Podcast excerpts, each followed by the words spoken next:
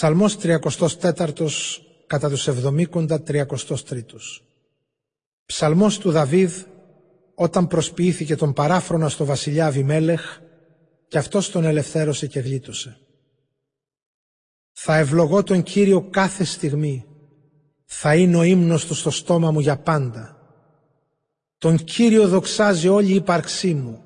Οι καταπιεσμένοι ας τα ακούσουν και ας χαρούν. Ψάλτε μαζί μου τη μεγαλοσύνη του Κυρίου.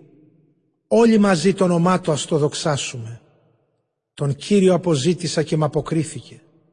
Με λύτρωσε από όλους μου τους φόβους.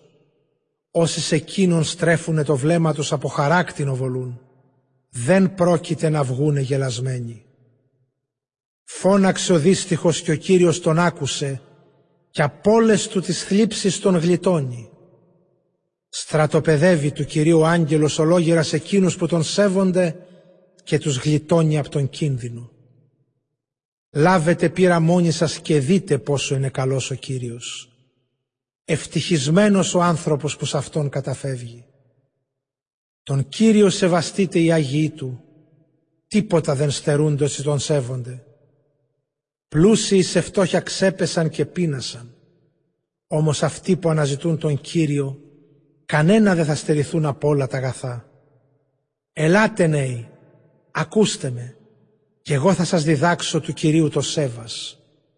Αν θέλετε να τη χαρείτε τη ζωή, χρόνια να ζήσετε πολλά και ευτυχισμένα, τη γλώσσα σας φυλάξτε από το κακό και από κουβέντες δολερές στα χείλη σας. Φύγετε πέρα από το κακό και κάντε το καλό. Αποζητήστε την ειρήνη και επιδιώξτε την. Τους δίκαιους ο Κύριος τους προσέχει και ακούει τις οικεσίες τους. Μας σκέφτεται ενάντια σε αυτούς που πράττουν το κακό για να εξαλείψει από τη γη και τη θύμησή τους. Υψώνουν τη φωνή στον Κύριο οι δίκαιοι και εκείνος τους ακούει.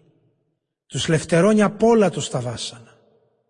Ο Κύριος είναι κοντά στους αποθαρρυμένους και σώζει αυτούς που βρίσκονται σε απόγνωση. Πολλά του δίκαιου τα δεινά, μα από όλα αυτά ο Κύριος τον γλιτώνει. Περιφρουρεί όλη την ύπαρξή του. Ούτε ένα καλό του δεν θα συντριβεί. Το να σε βεί κακία θα τον σκοτώσει και θα τιμωρηθούν όσοι μισούν τον δίκαιο. Λυτρώνει ο Κύριος των δικών του τη ζωή και όσοι σε Αυτόν ελπίζουν δεν θα τιμωρηθούν.